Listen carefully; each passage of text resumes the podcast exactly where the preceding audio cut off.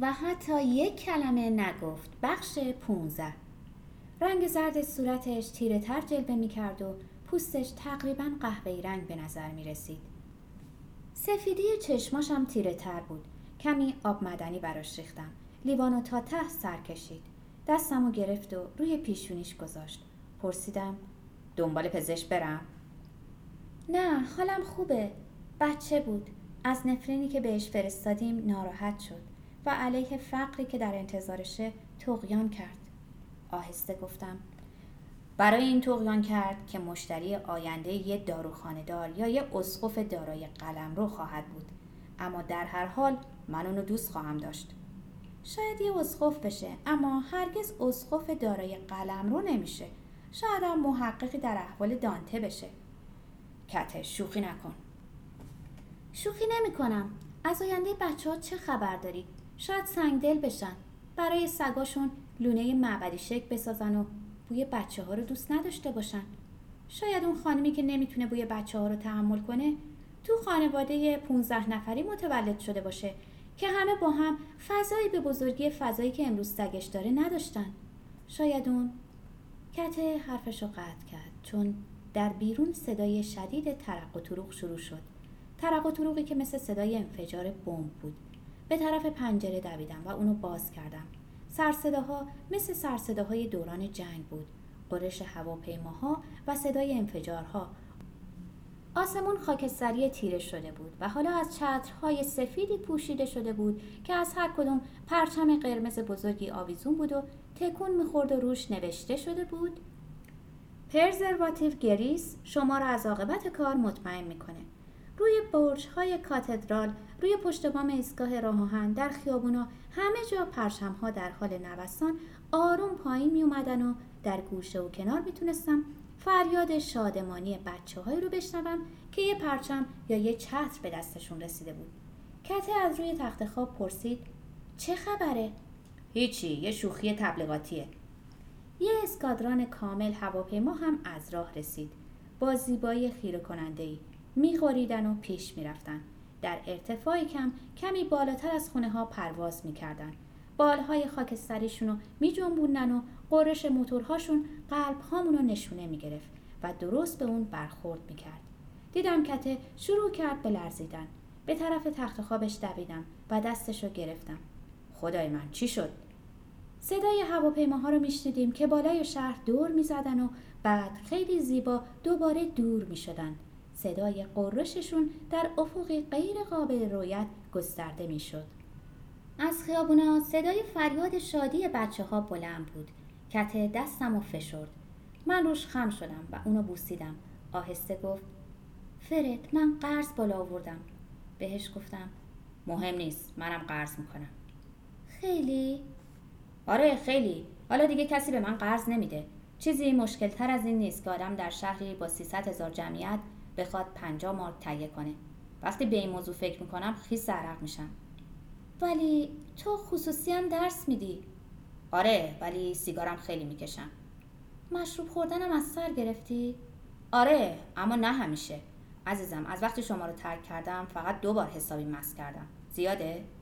نه زیاد نیست. خب می‌فهمم چرا مشروب می‌خوری. اما شاید بتونی تلاش کنی دیگه اصلا نخوری. مسخره است. در خلال جنگ اصلا مشروب نمیخوردی. جنگ یه چیز دیگه بود. دوران جنگ از ناراحتی مس می‌کردم. نمی‌تونی تصورش رو بکنی چطور میشه از ناراحتی مس کرد. نتیجهش این میشه که وقتی آدم در تخت خواب دراز کشید همه چیز جلو چشمش به چرخش در میاد. یه بار سه تا سطر آب ولرم بخور عذاب مس می‌کنی. مثل مس کردن از ناراحتی. تو نمی‌تونی تصور کنی که جنگ چقدر آزاردهنده بود. هر از گاهی به شماها هم فکر می‌کردم. هر وقت می‌تونستم بهت زنگ می‌زدم برای اینکه صداتو بشنوم. شنیدن صدات خیلی تلخ بود اما اون تلخی بهتر از مس کردن از ناراحتی بود. تو هیچ وقت برام از جنگ خیلی حرف نزدی. ارزششو نداره. عزیزم فکر کن که تمام روز پشت تلفن بودم و تقریبا همیشه فقط صدای نظامیان ردوالا رو میشنیدم. نمی‌تونی تصور کنی که صدای نظامیان ردوالا از پشت تلفن چقدر احمقانه است. فرهنگ لغاتشون خیلی محدوده. فکر می‌کنم بین 120 تا 140 تا کلمه باشه. این برای 6 سال جنگ خیلی کمه. هر روز هشت ساعت پشت تلفن اطلاعیه تقویت اطلاعیه تقویت. آخرین قطره خون. مقاومت کنید پیشوا. فقط ضعف نشون ندیم بعدم کمی بدگویی. از نوع زنانه. سربازخونه ها رو تصور کن. برای تقریبا سه سال تلفنچی سربازخونه بودم. انقدر ناراحتی قورت دادم که می‌تونم سالهای سال استفراغش کنم. و تازه اگه می‌خواستم برای مشروب خوردن برم کجا می‌تونستم چیزی پیدا کنم؟ لباسای فرم. می‌دونی که هیچ وقت چشم دیدن لباسای فرم رو نداشتم. صدفانی رو میشناختم که اشعار ریلکه رو تلفنی برای دوست دخترش می‌خوند. اگرچه هر از گاهی اینا چیزی غیر از وقایع معمول بود. با این همه منو تا سرحد مرگ کلافه می‌کرد. بعضی آواز میخوندن و تلفنی به همدیگه آواز یاد می‌دادن. اما اکثرا خبر مرگ رو با تلفن مخابره می‌کردن. مرگ در طول سیم توقف می‌کرد و اونا با صدای لرزانشون اونو به داخل دهنی تلفن در گوش شخص دیگری که میبایستی شاهد مردن تعداد هرچه بیشتری از آدما باشه میفرستادن.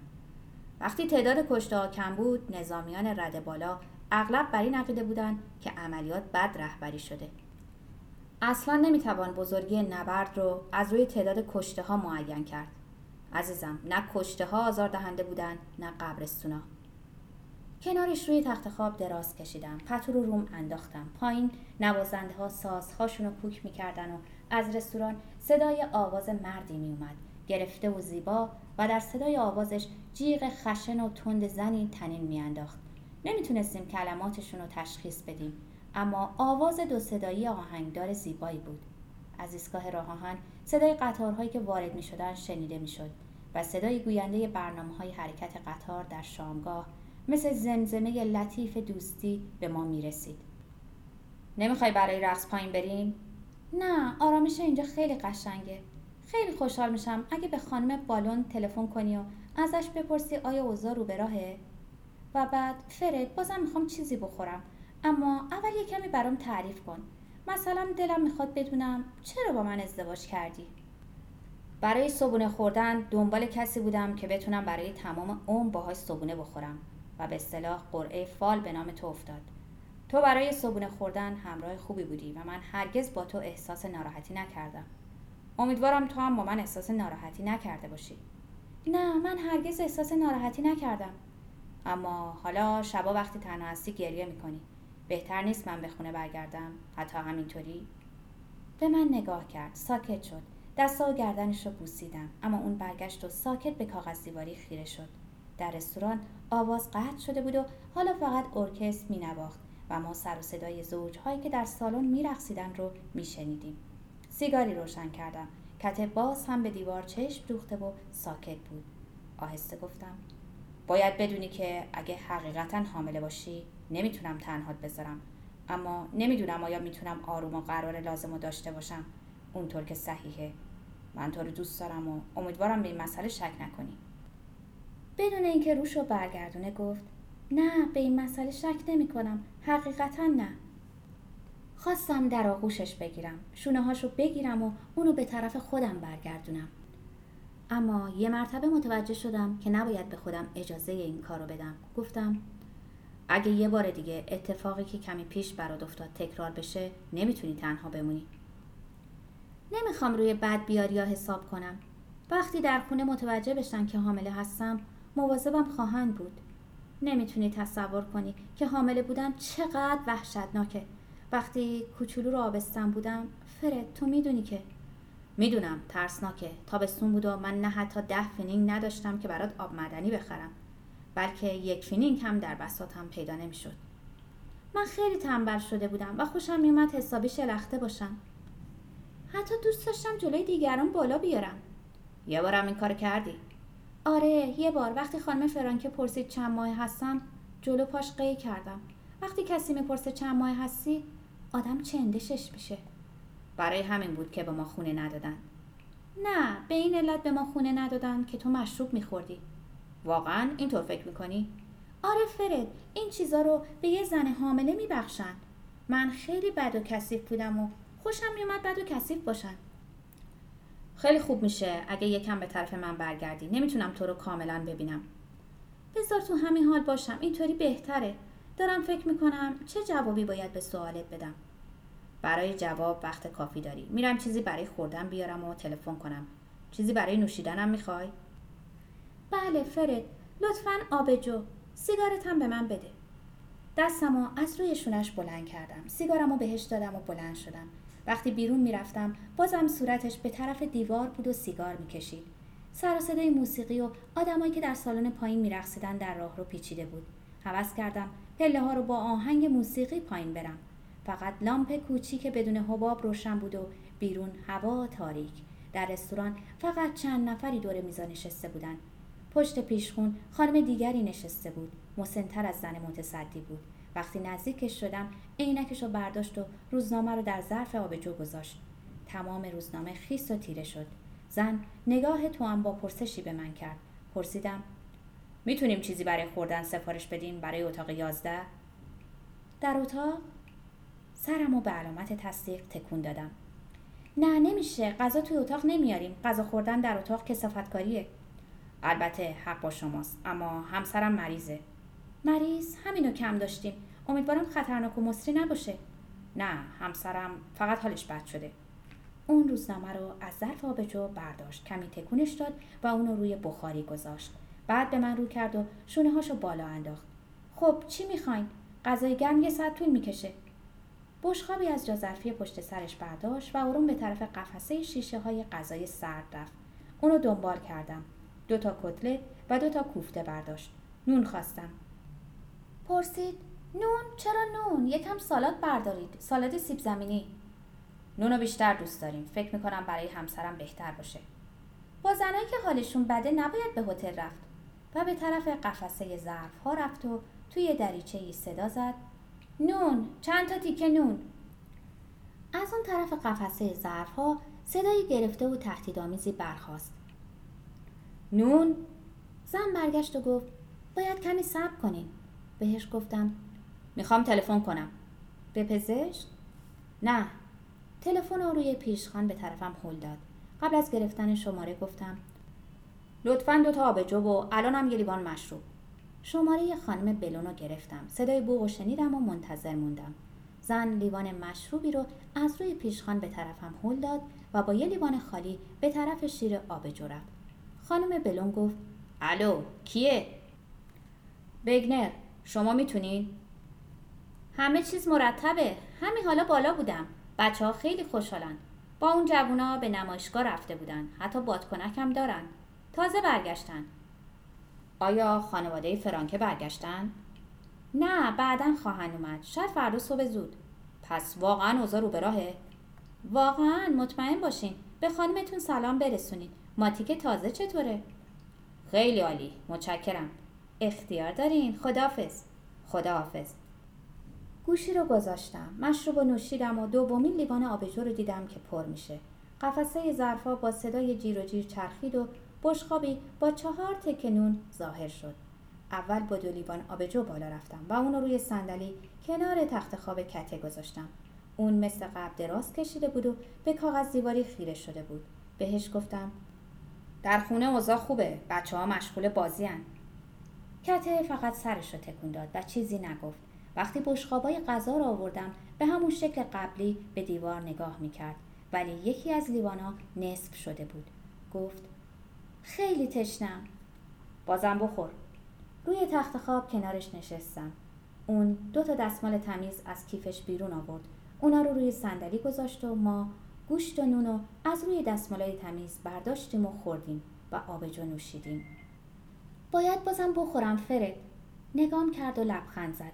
الان نمی‌دونم برای اینکه حامله هستم زیاد می‌خورم یا واقعا گرسنم بازم بخور. چیز دیگری برای خوردن دوست داری؟ یه کوفته دیگه یه خیارشور یه لیوان دیگه آبجو لیوانم با خودت ببر.